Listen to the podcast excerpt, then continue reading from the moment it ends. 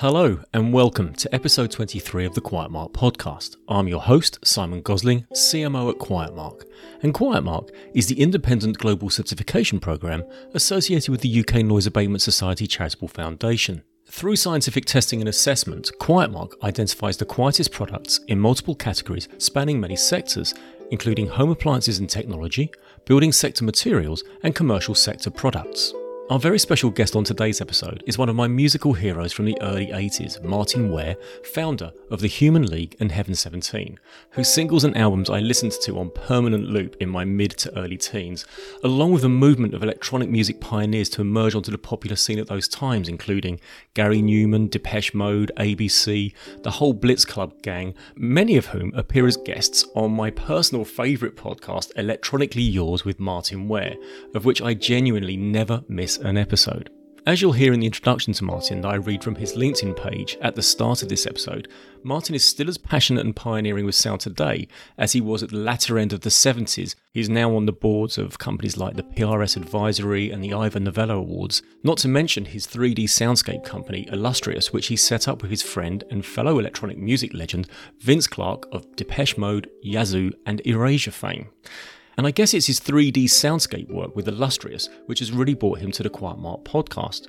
Regular listeners to our show, which I'm pleased to announce was recently voted in the top twenty health and wellbeing podcasts in the U K by best startup dot co dot U K and ranked in the top ten percent most listened to podcasts out of two point four million worldwide. So thank you to all our listeners and guests very much for that.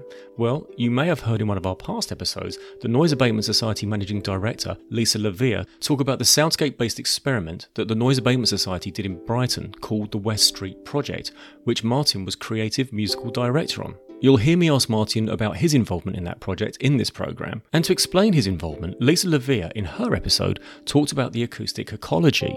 The acoustic ecology, sometimes called ecoacoustics or soundscape studies, is a discipline studying the relationship, mediated through sound, between human beings and their environment. Sound ecology emerged in the late nineteen sixties through the work of R. Murray Schafer and his colleagues at Simon Fraser University in Vancouver, Canada. Soundscape ecology is another term which is sometimes used interchangeably with acoustic ecology. Both scientists and artists have embraced this field in order to understand more about our sonic environment and try to improve it, as well as draw inspiration from and raise awareness about its current and ever-changing state. As Lisa stated in her episode, and so did Doctor Elif Oshkan Vieira from Tu Delft in hers, and so did Doctor Marcia Jeneth Epstein, the author of Sound and Noise, A Listener's Guide to Everyday Life in her episode, they all mentioned the acoustic ecology, and they all suggested that if you're going to embark on making something, be it a product, a building, a place, anything, always involve an artist in the mix of the team. And they claim that artists, perhaps unlike the bean-counting financial directors who are more practical or pragmatic, artists will bring out that human element in any project, and they'll bring that magical quality to a project which is vital if the project is going to truly connect with its end user. So here is an introduction to a truly original artist who we're very fortunate and thankful to welcome to the Quiet Mark podcast. Enjoy the show, because here comes a human who is in a league of his own, the one, the only, Martyn Ware.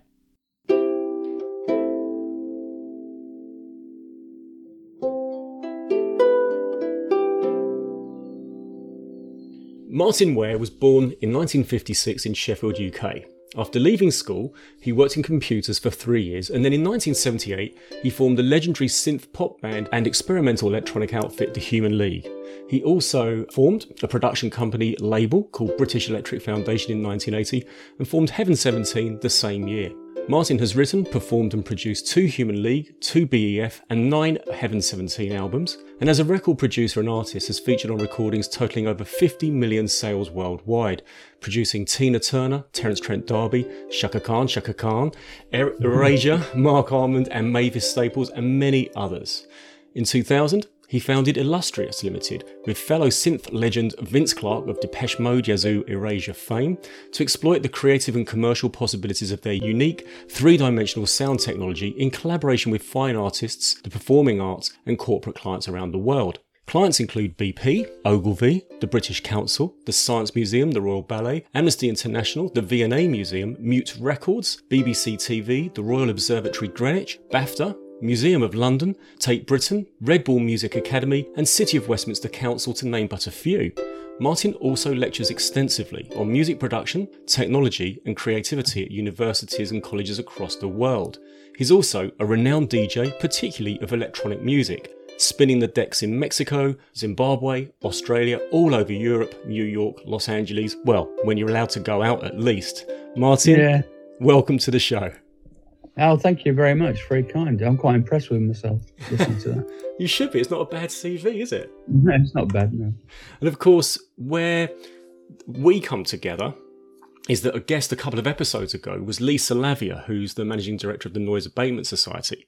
And during that show, she talked about Murray Schafer, the godfather of acoustics, and his theory that there's no such thing as uh, a bad sound. It's sound is subjective, he said, but it's about the way that sound is orchestrated. And she was told us a story which you were involved with, the West Street story, where to encapsulate it in a nutshell, it's the clubbing district of Brighton, and the residents, she was telling me, were concerned that they couldn't differentiate between the sounds after the clubs poured out of someone in distress or just people having a bit of a drunken time and going home. And the residents weren't complaining about the noise, but they just wanted to be able to understand that differentiation. And she said that Murray mm. Schafer said, if you're going to design anything in terms of space or product, get an artist on board. And you were the artist on board in trying to provide a solution for West Street in Brighton. I'd love to hear the story from your perspective, please. Okay. Um, I was... asked by uh, Lisa, who I'd been in contact with for a while, about uh, the Noise Abatement Society, which is quite ironic considering all I, all I do is make noise. Um, I like that. Well, I'm a drummer uh, and I work for Quiet Mark, so there you go. Yeah, yeah, exactly. There you go.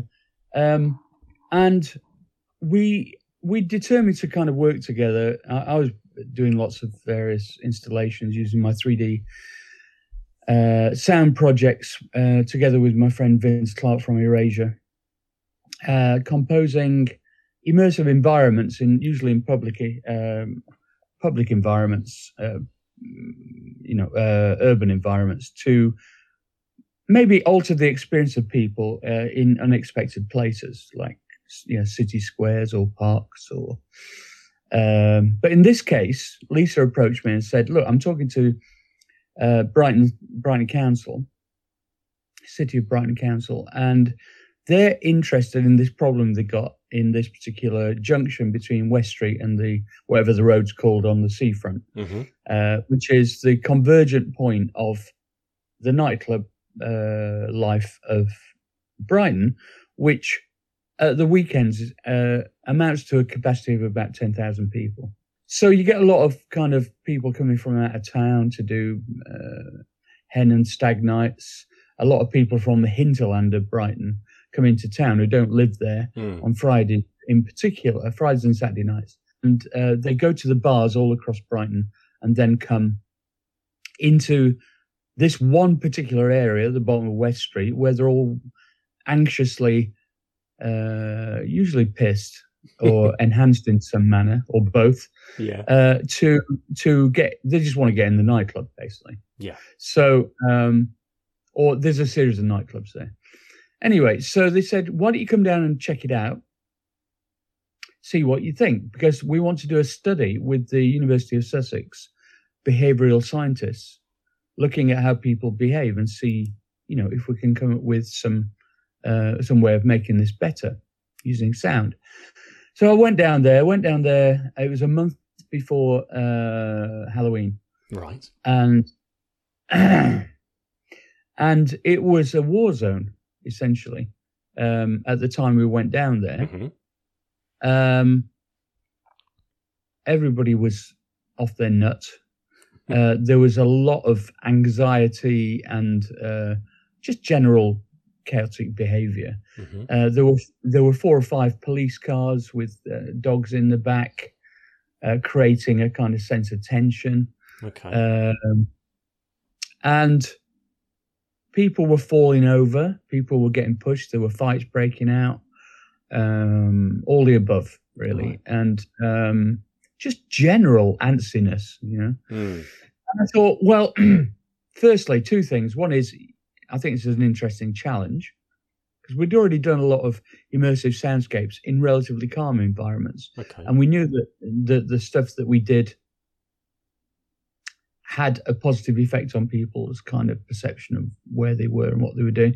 And we'd done various things actually in city centres as well. Mm-hmm. For instance, we put a big soundscape in on um, Regent Street in London on, on a day when they shut the, obviously shut everything down. Yeah. Uh, we've done things like that. So it wasn't an, and Trafalgar Square and Leicester Square, et cetera, et cetera. Um, let's have a go. So um, we said, but there are a couple of conditions. One is we have to have, uh, uh, we have to have an armored porter cabin, uh, which we can do the DJing from, or the kind of, uh, shall we say, the atmos, the the ambience DJing from. Yeah. Because if the if the uh, if the customers start turning awkward, uh, I am not going to be put in any kind of danger. And I'm not being melodramatic here. It was a place of potential danger because it was just chaotic.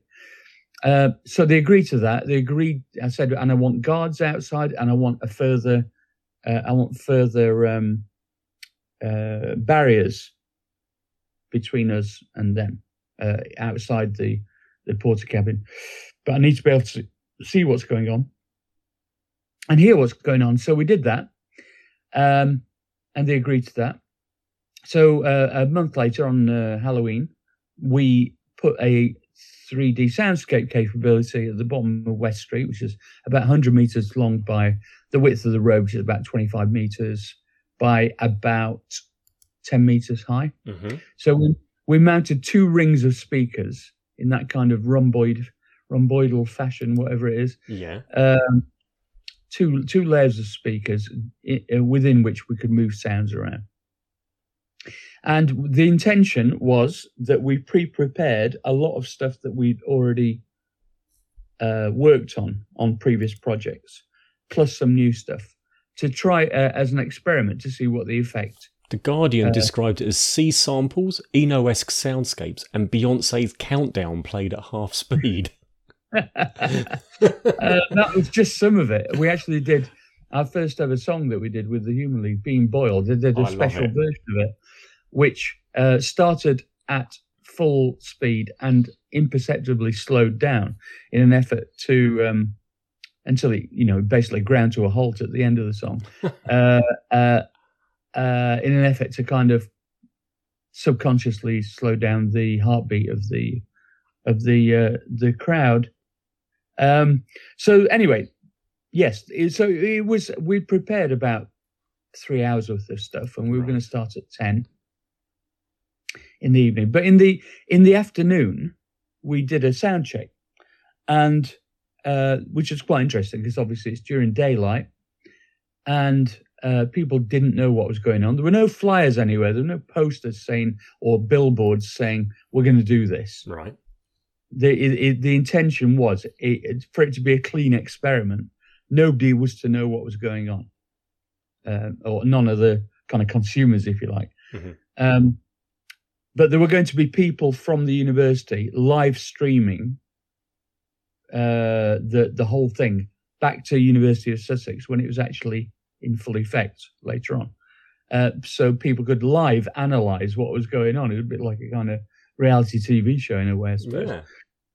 Um, anyway, so in the afternoon when we were doing the sound check, we had a, uh, we, uh, we were testing various of the soundscape elements.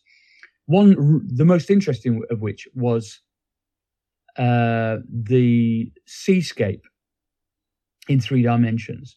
So this, if you close your eyes, would have, sounded like you were in a boat, say, I don't know, where the waves were starting to break when they were coming onto land. So mm-hmm. you could hear waves around you mm-hmm. um, in all directions.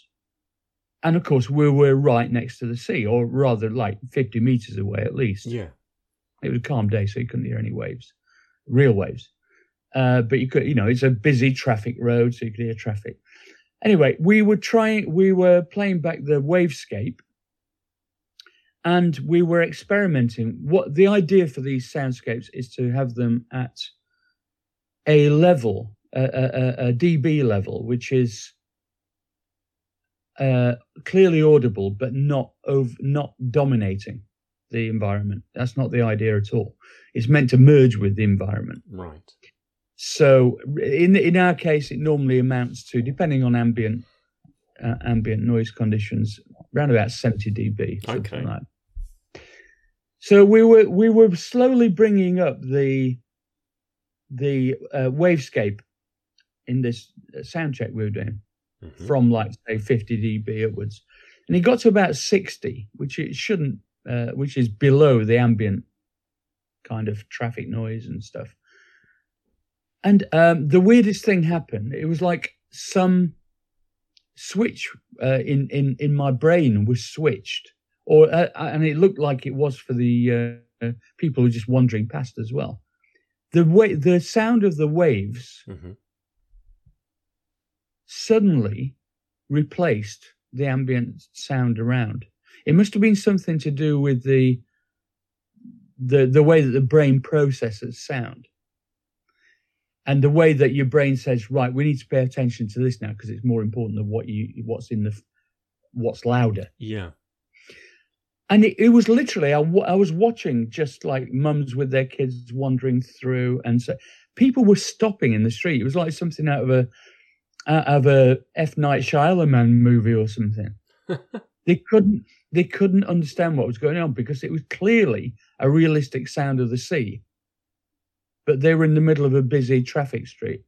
So it wasn't a, a halting of the brakes, shocked stop. It was a pleasant, my goodness, what's yeah. that kind of stop? Yeah, it was It was a curious, what the hell is going on here? Oh, and amazing. In theory, it shouldn't have worked because it was quieter than, I mean, it was really quiet compared, compared to the traffic noise, et cetera, et cetera. I mentioned the Guardian report, and you're quoted in there as saying, there were no arrests for the first time ever. Nobody at A and E in Brighton Hospital. It was mind-bending. Um, yeah. He said, we even did a brand new version of Human League's Being Bored as we slowed it down imperceptibly over five minutes until it stopped. People started started off dancing to it and then slow jamming, then throwing voguing shapes. It was Halloween, so everyone was in fancy dress. But it's a massive statement, that. I mean, we talk all the time about soundscapes and the power of sound on the Quiet Mark podcast. But Saturday night's all right for fighting is a famous line, but you you stopped the fighting. That's quite something. Yeah. First time ever. Literally, the police came along and said, there is no, uh, we're going to deploy the the vans full of dogs elsewhere because there's no, in their words, there's no prospect of any trouble here tonight. Amazing. Uh, went to other parts of the city.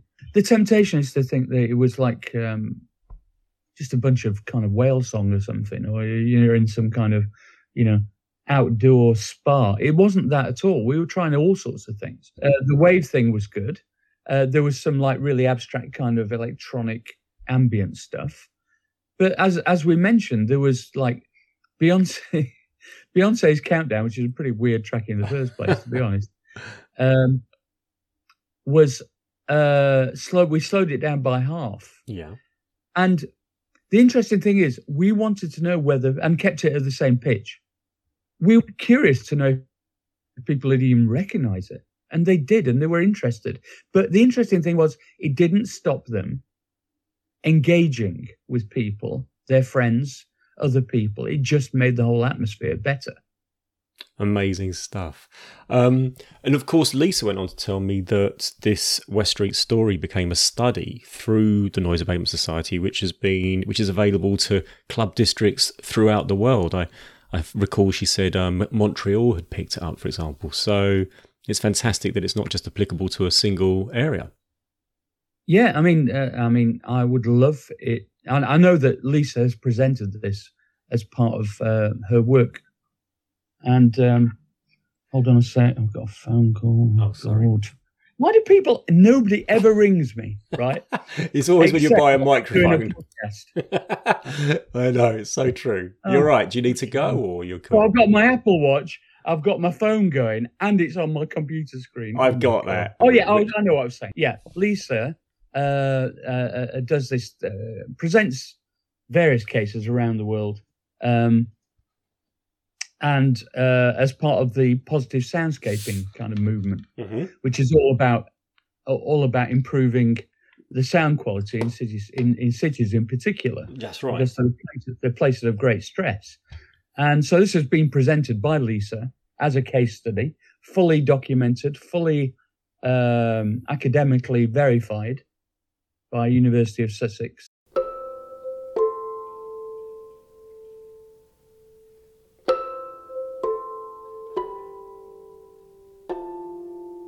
At the beginning, Martyn, I talked about you founding Illustrious Company uh, in two thousand, and on your website it says that you offer the most immersive sonic augmented reality available. I used to create visual uh, augmented reality, as it happens, and uh, you've worked on, it says, over sixty unique new projects using three D sound composition have been created and exhibited or performed worldwide over the last fourteen years. I wanted to ask, if you were to share a standout project, the first one that springs to mind, what do you think it might be? Um, there've been so many. Um, the biggest one was um, the one that we did in the center of Mexico City, um, which was called Sound, um, Sound Oasis, and it was twenty-four hours of uh, three D composition in a square outside the famous opera house in the center of Mexico City called Palazzo de Bellas Artes. I've been. I've seen the uh, murals oh. of Diego Rivera in there. No, that are oh, amazing, isn't it? Oh, it's fantastic. The murals are incredible. Fantastic. Um, so and yeah, so we we basically covered the whole of that square, the gardens there. We put in a thirty-eight point ten system uh, of giant P A speakers on on uh, three different levels. Uh, so the whole square was covered. So it's like about one hundred fifty meters square by about twenty-five meters high. Um. It's the biggest physical soundscape we've, we've ever done. Mm-hmm. And uh, we did twelve two-hour pieces by different sound artists who were commissioned to create pieces in three-dimensional sound based on the sounds of Mexico City. Uh, I curated it all together with my friend Francesca. I mm-hmm. can't remember her second name. Um, uh, and it was paid for by Banamex, which is the biggest bank in Mexico. Um, and... It was an amazing success. I mean, people were turning up at, you know, at four in the morning to hear their favorite, you know, artist piece. Wow. Uh, we did we did a piece based on the barrel organ players in the square, uh, uh, where we used their barrel organ sounds and and repurposed them to make it sound uh, like they were improvising around us. Amazing. Uh, And then there were people like uh, the sound artist Fenez, who did, um, he recorded the sound of snails emerging from the gardens after a giant thunderstorm and then blew it up, blew it up to the size of, like, you know, the equivalent of a, like a hundred foot high snail crawling across the square. That's brilliant. Um, yeah, there were, there was all sorts of, I mean, there was a, there was a, uh, my friend Chris Watson, who you probably know about. Yes. Ex-Cabaret Voltaire, world's leading um, uh, real-world sound recordist, uh, nature sound recordist. He works with uh, David Attenborough all the time, and, and great train journeys of the world as well. And he did this uh, rail journey ac- uh, on, on the last rail journey ever on this now defunct line mm-hmm. uh, across, Mex- across Mexico. And he did the entire train journey in two hours in full immersive sound. Oh, uh, in the square. Amazing. And so on and so forth. Those, you know, the the now unfortunately passed away uh, Marian Amache, who was like a legendary sound artist and was from the sixties. Uh, she created a piece, and I basically helped all these people produce, using our software, produce the three D soundscapes for the square. I'm fascinated with, you know, oral history. Mm-hmm. A lot of the projects that I do. Um, You know, you basically you get known for doing certain things, and then other people ask you to do things in a similar vein, and so on and so forth. Mm-hmm. Uh, and it seems that a, a naturally organic, none of this was planned, but a naturally organic kind of thread for me has been uh, uh, soundscapes in three dimensions with several uh, conceptual layers. So you'd end up, you, you, you start with a, a kind of compositional layer, right? Uh, and and then maybe. Almost always, it, we we have spoken word, some description, uh, and this enables a kind of sense of recognition amongst the listeners. And we, we created a kind of soundtrack around the meaning of whatever the the, the theme of the, uh, the the thing is. So it's like a soundtrack to an imaginary film, really. Lovely. Uh, but in the open air, and we can render all this in binaural as well for headphones. Okay. Um, for for like online, uh, and then the the third layer is normally sound effects or fan sound to enhance the uh, illusion, and it's all in three dimensions. So I would say there are lots and lots of sound artists out there, and three-dimensional sound is becoming more popular all the time. Yeah. There's a lot of stuff that emerges from uh, academic practice and, you know, Tom Meister and all that stuff, mm. which is very much like uh, The Wire magazine, you know. Yeah, yeah. yeah. Uh, uh, and that's not really me, I have to say. I'm, I, I find it interesting, but mine is much more about, I call it sonic muralism. Hmm.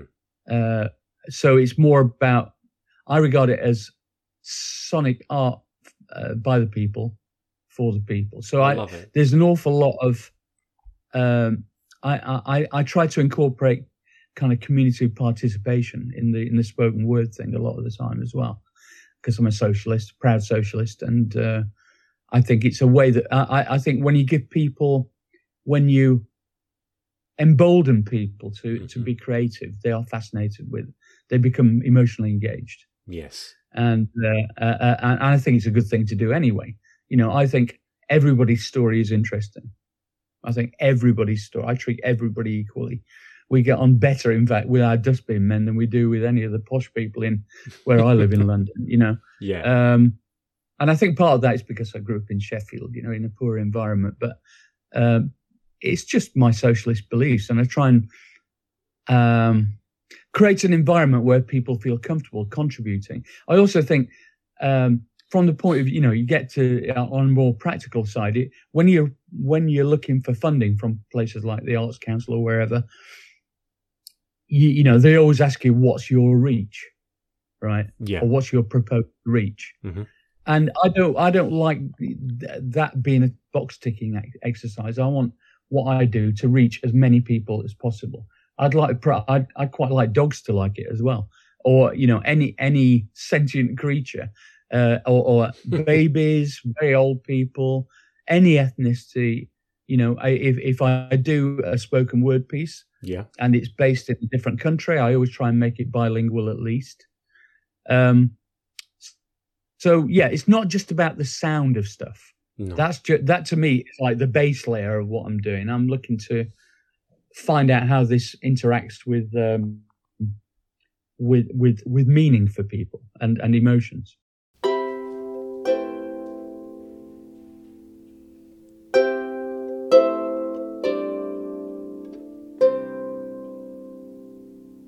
You mentioned there, and leading on from that, uh, your roots in in Sheffield.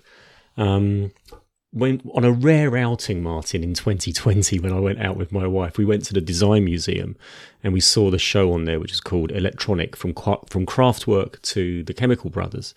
And right. uh, there was some great stuff about Kraftwerk and uh, the German band Neu, both coming from Dusseldorf, which is quite an industrial town. And Kraftwerk's music is sort of famously industrial electronica.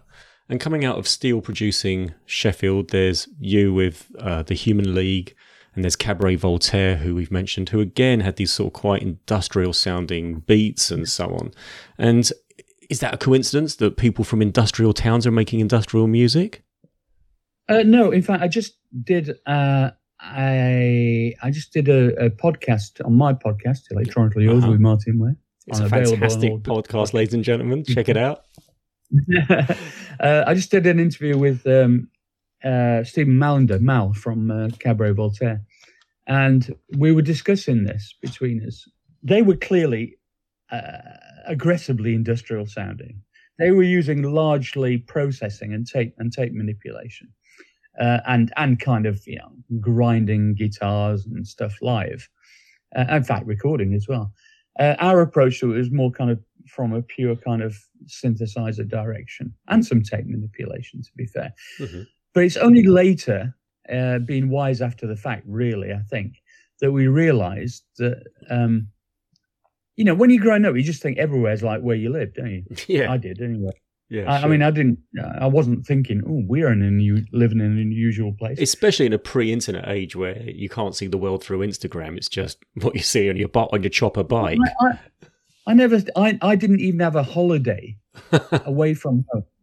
Uh, I mean, a week's holiday with my parents in my life. We didn't have enough no? money, wow, so okay. I, I did day trips with with my with the, my uh, father's works to the seaside, which was great. But they were one day trip a year. You know, so mm. I didn't really have any experience. It was I was I was sixteen before I went to London. Goodness, okay. You know, so um, that was quite. Uh, I didn't I didn't feel isolated. It's just it was the same for pretty much everybody, to be honest, at that point. Mm. Um, and so, but what what happened was I lived quite close to the city centre, and I don't know. Have you been to Sheffield? Yes, I have. Yeah. Yeah, right. So in the city centre, there's quite a lot of, and still actually, quite a lot of um, semi-derelicts and empty properties. A lot have been taken over by kind of trendy, re, you know, kind of um, repurposing uh, stuff. But back when I was growing up in the seventies, they were empty. And there were, a lot of them were little industrial uh, finishing shops, you know, tool finishers yeah. or uh, cutlery, mani- you know, small cutlery finishers. Uh, they were called Little Mesters, and uh, it was usually a one-man operation. And they'd make, you know, they'd do everything from finishing, uh, doing the fine finishing on on existing kind of factory stuff, mm-hmm. or they make things like penknives from scratch, you know, in uh, or you know, small industrial units. A lot of those were empty, but a lot of them were still working when I was growing up. So you'd walk through the city centre and you'd hear. I mean, the, the, the basic soundscape was um, grinding sounds. Right. That was it. That was the rhythm of you know, your you life. You know, you hear it everywhere. Right. Okay. It was just everywhere. And then, in addition to that, you'd hear, travelling down the valleys in Sheffield, because it's built on Seven Hills, travelling down the valleys, particularly in the in a quiet evening in summer, you'd hear the the uh, the booming infrasound from the drop forges. In the in the valleys near the river in Attercliffe. I've got images images from the Full Monty where the guys are all sort of on the hills surrounding those forges. Yeah. That, that's how I'm sort of seeing yeah, yeah. it. And on the on a still night, that sound, which is like a kaboom, kaboom, it's like a heartbeat, right? Mm. I can remember laying in my bed in mm. my two up, two down house, yeah, listening to this, um, which I didn't know what the sound was, but I, I it sounded like a heartbeat to me. And I realised that must have sunk very deeply into my subconscious. Absolutely, it must have done. It must have done. So, so, so, whereas other people are approaching things like found sound, if they go and study music or whatever, or experimental music, they they regard it as a kind of intellectual pursuit. For me, it was just part of everyday life. It was it was more common to hear that than it was to hear somebody playing a guitar or a piano.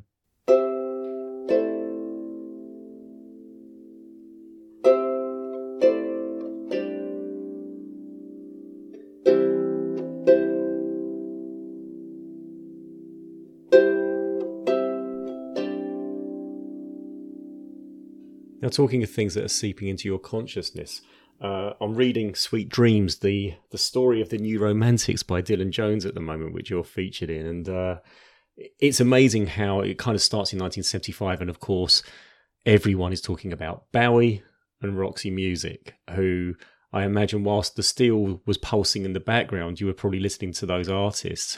And with David Bowie, of course, you went on to work with the V and A show, and you it says you converted David Bowie's album sales figures into yeah. audio sonifications for the David Bowie Is show, which I loved. I bought the T-shirt, I got the book. I absolutely loved that show. But I want to know, were you a David Bowie and Roxy Music fan, and how do you oh, convert, and how can you convert life, album sales into sound? Changed. My my life changed when uh, the first Roxy album came out.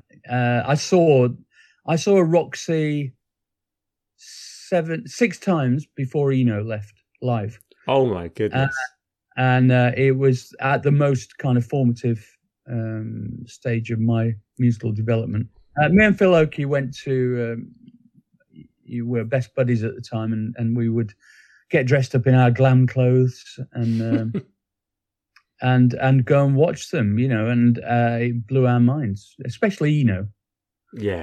Uh, who, uh, I'm not surprised that him and Ferry fell out, because it was it was an epic piece of upstaging. You know, nobody was looking at Ferry. Nobody. Eno just looked like an, a, a, a Martian, you know. Yeah, absolutely. He looked, he looked like a gay Martian, you know. And, um, and it kind of appealed to us because we were kind of sexually ambivalent at the time as well. Uh, didn't really know what the hell was going on. You don't when you're seventeen. Of course not. eighteen, it's like.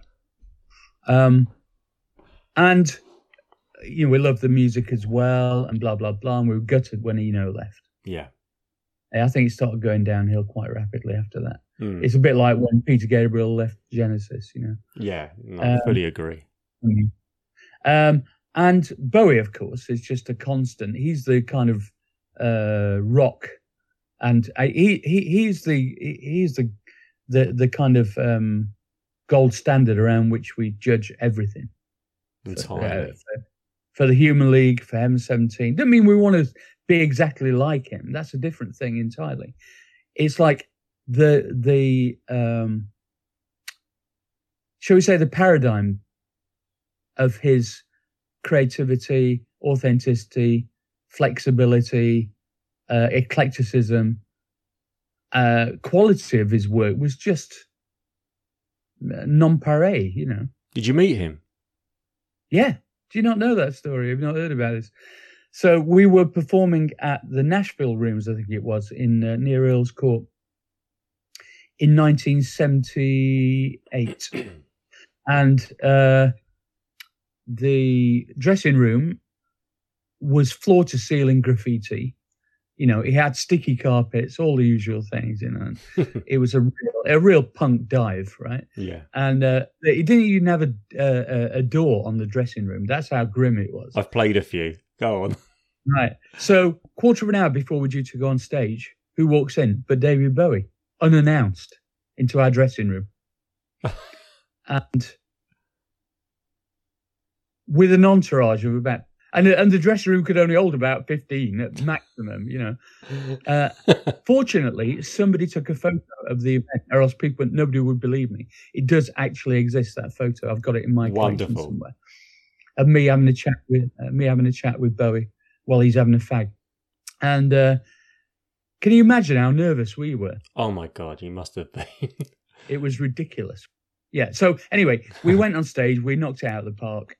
Uh, he loved it, and the following week in N M E, it said uh, he was in N M E in the news uh, uh, bit saying uh, the Human League of the Future of Music. Wow. So, job done. Thanks very much. Yeah. That's the best testimonial ever. Ever. But but but it's an even better thing that I found out three months ago. Yeah. Um, about t- about a month before we played that gig, uh, we we uh, did a sold uh, a sold out show at the Marquee Club in in Soho. Uh, and I found out about uh, about a month or three months ago. Somebody told me that he he was uh, trying to get hit get in, and it was sold out. There's a massive walk up. And um, and um, two of the people who got turned away because it was way beyond its fire capacity were David Bowie and Iggy Pop. Oh my God! Really? Yeah, that's amazing. Yeah, but you got yeah. to meet him. Incredible! You got it? to meet him. And so, how do you convert his yeah, albums? So, how do you convert his album sales figures into sonification? That's numbers and music. I've always been obsessed with intros to songs. I, I think it's a it's a lost art, uh, or it's becoming a lost art. Mm-hmm. Um, and I had this idea to create a it's to to capture a whole bunch of intros from um, from from his songs throughout his career, right? And use that as the kind of source material for the soundscape.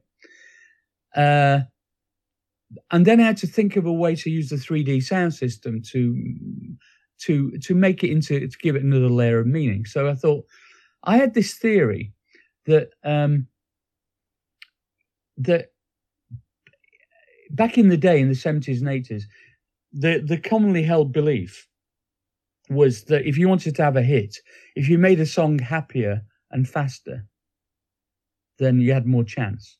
Mm-hmm.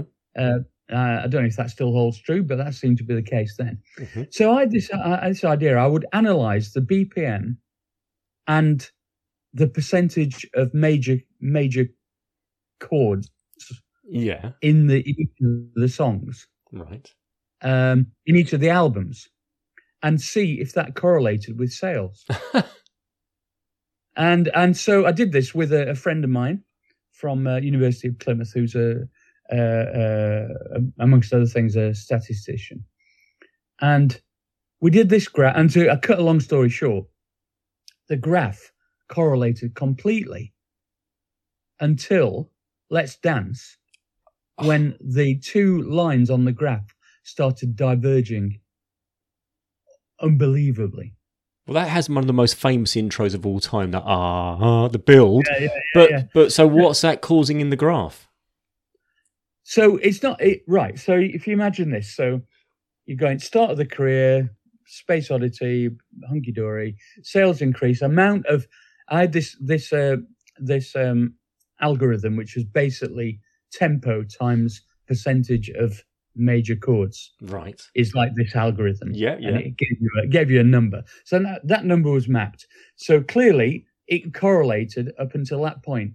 From that point on, Bowie, that is, cracked America, right? Yes. So he was obviously had enormous pressure to deliver the goods. From and M T V came out as well, which just boosted yeah. sales massively, of course. Yeah. So his, I reckon, his record company, particularly in America, were going, you need to write more hits now. You've got to keep this going.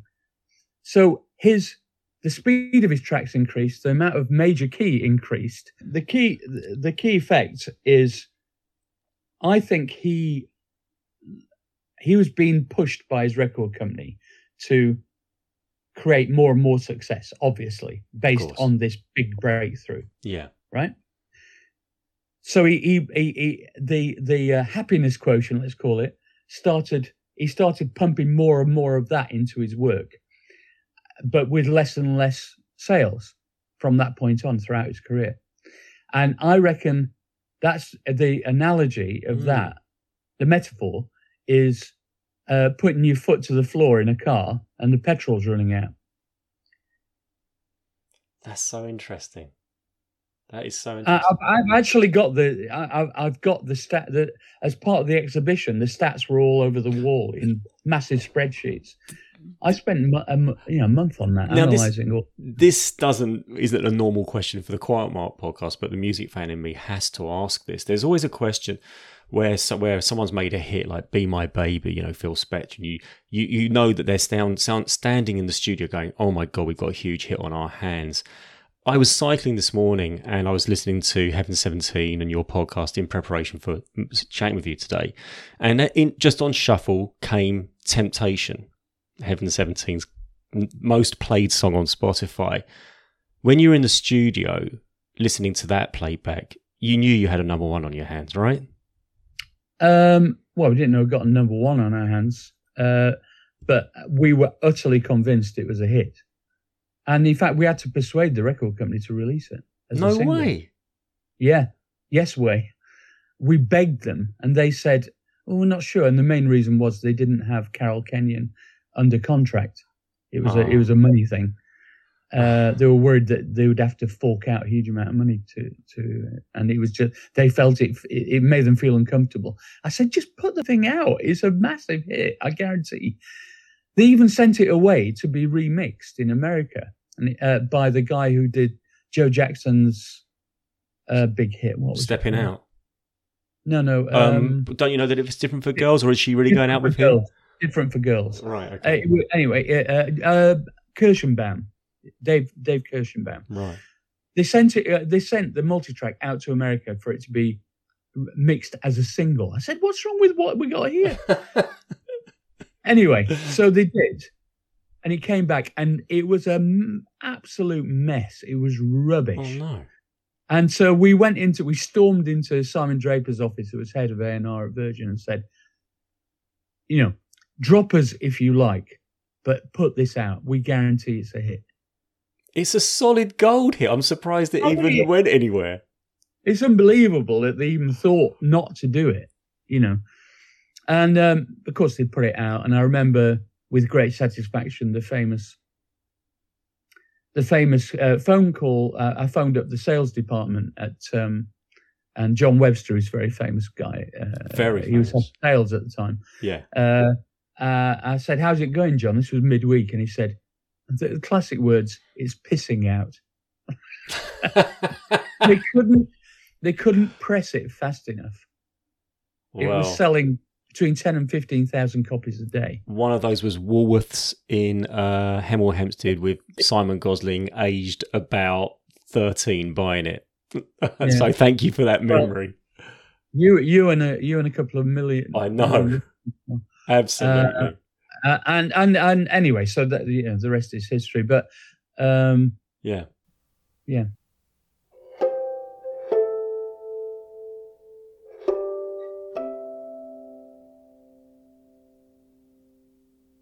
Oh, thank you for sharing that one. I really appreciate that. And uh, but bringing it back to more sort of Quiet Mark themes, um, I want to say this. You know, on a previous episode of the Quiet Mark podcast, one of our guests was an ambient musician called Yoko Sen, and her company Sen Sound is uh, dedicated to transforming the sound in hospitals. It's uh, an amazing story of hers. And on the subject of healthcare, I read that you're using three D sound to explore Alzheimer's. So how's that coming along? Okay, so um, it's a continuous theme. It's not an, a, an active research project at the moment. But we did a project, again, funnily enough, in uh, the University of Plymouth, um, where they had a weekend where they had various composers composing uh, pieces of music around the theme or, or cognizance of Alzheimer's um, Alzheimer's sufferers. And they were invited... a lot of Alzheimer's sufferers and their carers mm-hmm. to a concert, which we com- which I installed a three D sound rig, and I performed a piece that I composed for it called Recapture, which was based around the notion of reminiscence and how much that helps a lot of Alzheimer's sufferers reconnect with their what what they have as their existing memories. Okay. Uh, so I created a three D sound uh, composition based around songs associated with memory, mm-hmm. nothing inappropriate, you know, uh, all, all, all very gentle stuff. I created an ambient soundscape to accompany all this, mm-hmm. and I performed live with it as well. Oh, okay. And um, of all the pieces that were played in that series of concerts over that weekend, um, I had several people coming up to me afterwards, uh, carers and, and other lecturers going, "We saw several people in the audience crying, and um, mm. it touched them in some way." So I was very happy with that. Mm. And I'm very keen to, mm. if anybody's listening to this, to continue working on this theme.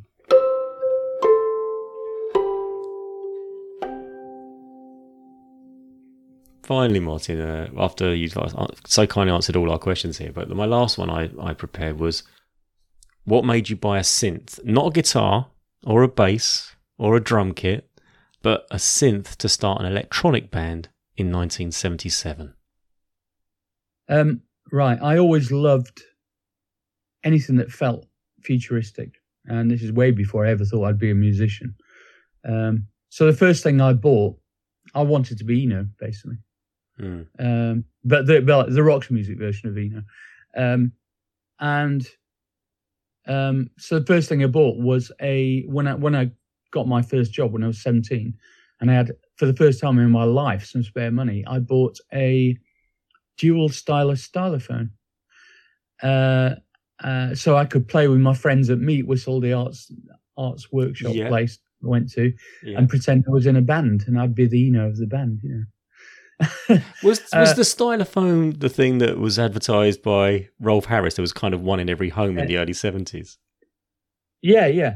But the version I had was like a kind of prosumer version. Okay. So it had two, it had two styluses, mm-hmm.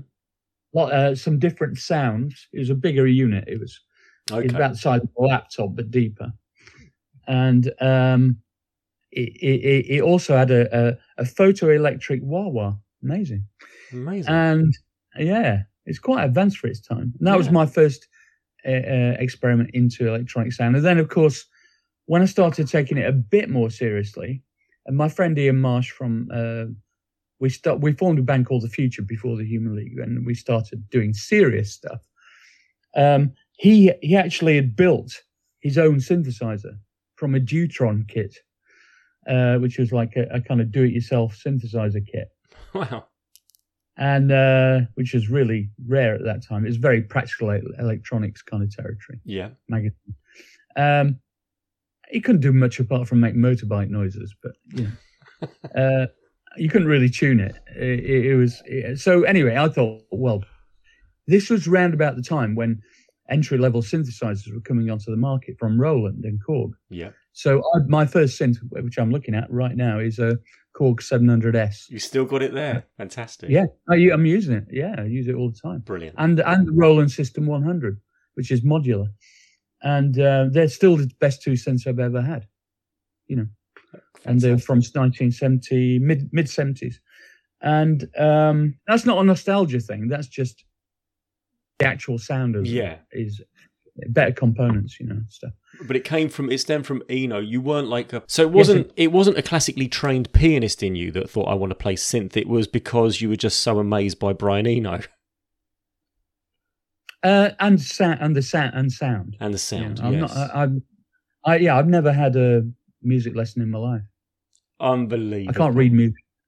I can't read music, write music. Uh, if except I, on a digital station. Where do you think the same level of inventiveness in music is happening in twenty twenty-one? Um, that's a very good question. Uh, it's happening everywhere. Uh, but w- the one thing when I'm teaching my students, I'm, I'm urging them to do is to look beyond their immediate context, because it's overwhelming the amount of content that's available now. Mm. Mm. Uh, so really what you need to do is to curate your own influences.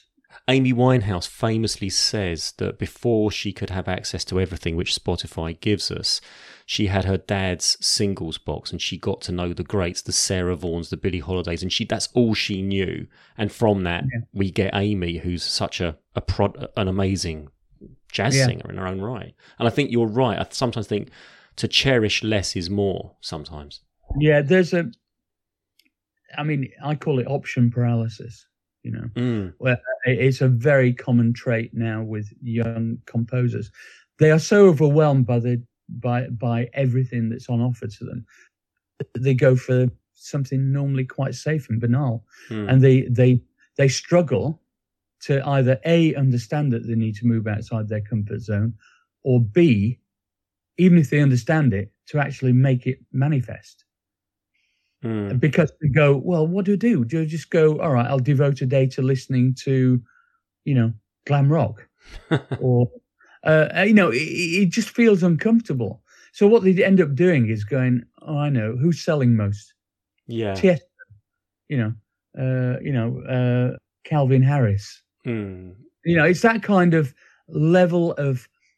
Uh, I, this is a much deeper subject, which probably is, uh, di- need a different kind of podcast to get into. I think I think big data is incredibly evil, because it, it the the presumption is that it gives you a kind of magic key to unlock the meaning of of of, of stuff. Whereas it's it's much it's a bit like saying big data is about. Uh, is the equivalent of learning the rules of chess. You, you know, you need to play thirty years worth of chess to become half decent. Exactly. I have to share my thought on that one. I'd love to share with you. I used to work with uh, uh, in advertising, creating ads, and, you know, YouTube and Google were making ads for people, and it was kind of this lecture set of, uh, we know that, you know, it was like there needs to... Because of skip, skip, play, everything's got to happen in the first three seconds. So you need to see a baby, a horse, or a cat in the first three seconds. And at ten seconds, we need this to happen. And this is almost as if, I, you know, from my point of view, Stock Aitken Waterman had this Electra set, and look what happened to them. It's just yeah. formulaic and boring. And then Oasis and Blur come along and blur, blow them out the window. And I say, if big data was around, Wuthering Heights by Kate Bush would never have got made or released, you know? Absolutely, but uh, I'd go further than that. I'd say, from my perspective, I would have never had a career. Yeah, no, I can. Be, being Boiled would never have been released. I would have been a hobbyist. Yeah. It's it, it is an evil thing in that respect. I, I'm with well, you, but but then again, then again, there is the this system where people can release anything they want now. You don't need a record company permitting you to release it. So there is a democratization that works against yeah, that. I, I hope. Well, of course, you can release anything. I could I could release I could literally play a piece of music now and have it released on every platform within mm. three days. Mm-hmm. But so what? What does that mean? The function of record companies now is is internet marketing. It's not it's not about sales, because sales, uh, you know, the distribution network is free and quick. Yeah, yeah, yeah, yeah. So it's about, you know, what you buy. If you ever sign to a, a big record label, it's because of their marketing clout. It's not because they don't give you any advances, or well, very little in terms of advances. They don't support your creative development. No, they're just uh, uh, they're just. Uh, An orange juice it. Yeah, yeah, yeah. Machine. Well, I was going to do a, a Fluff Freeman style exit there, or an Alan Partridge one, which was to say, on the subject of orange juice, let's rip it up and uh, end the show here. Martyn, thank you so much for agreeing to come on the uh, on on the Quiet Mark podcast. It's been a real pleasure chatting with you, and uh, I wish you every success in the future with what you're doing. Thank you, and you too.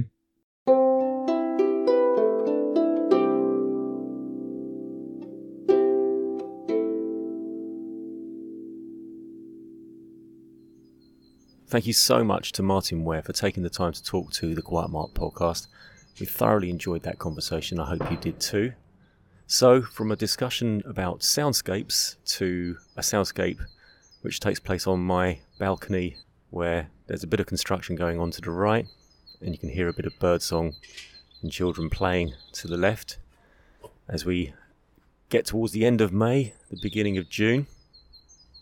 I recorded that conversation three months ago with Martyn, and I wouldn't have been able to step out onto my balcony then. It was far too cold, but the weather's starting to warm up a bit just as lockdown eases and things start to return to some kind of normality. I love that creative process, and it's really interesting to hear how Martyn, along with Vince Clarke, have evolved from doing music, amazing music, uh, to soundscapes, which are filling up places, as we heard, like Mexico City Square and uh, West Street in Brighton, or the V and A Museum with the David Bowie exhibition. What an amazing combination, taking sounds, music, voice, spoken word, combining it in such ways that, as we heard, can make people stop in their tracks in the streets of Brighton, or create a more peaceful post-clubbing atmosphere on a Saturday night, as we heard. The power of sound really is quite extraordinary.